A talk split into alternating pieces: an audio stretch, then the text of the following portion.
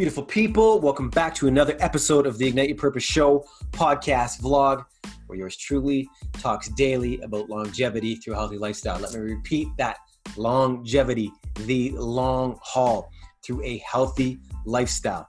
Many people say they're healthy, many people question what the word health means. I'm one of those people. Um, it is a mix of the mental, physical, and spiritual knowledge, mind, body, soul trifecta, something I've deemed and everyday beautiful people at its base form we're trying to be better than we were yesterday. It's that simple.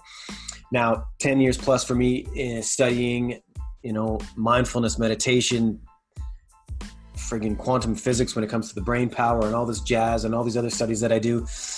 And i try and take daily occurrences that happen in my life and evaluate them not better not worse but try and learn from them so that my higher self that I can evolve. You know what I mean? And something we've been doing, I've just been starting to talk about this lately because it's just coming to my kind of my um, what's the word I'm looking for?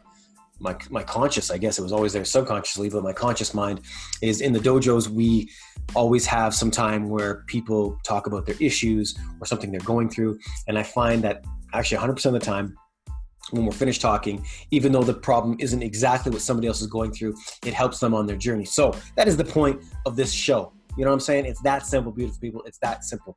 Today, I want to talk to you. I got a sit down yesterday, and that sit down was hard because my ribs is broken. But I sat there and sipped tea and listened to a person who just came back from the doctor. And they are, I'm to say they're in their late 30s now, um, in pretty good health, right? I think they are aware of their health, let's say it like that. Um, and let me just take these notes down. Um, the doctor said to them that their heart is beginning to show signs of stress and that they need to slow it down. Interesting statement, I thought, okay? Sorry, I need some tea there, people. Um,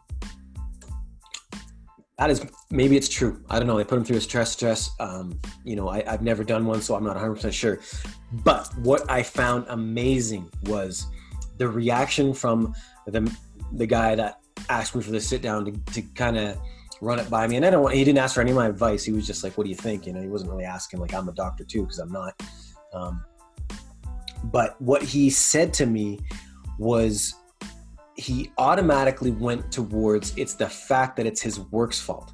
So what he does for a living, right?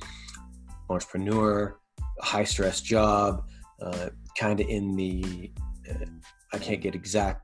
Oh, get the fuck out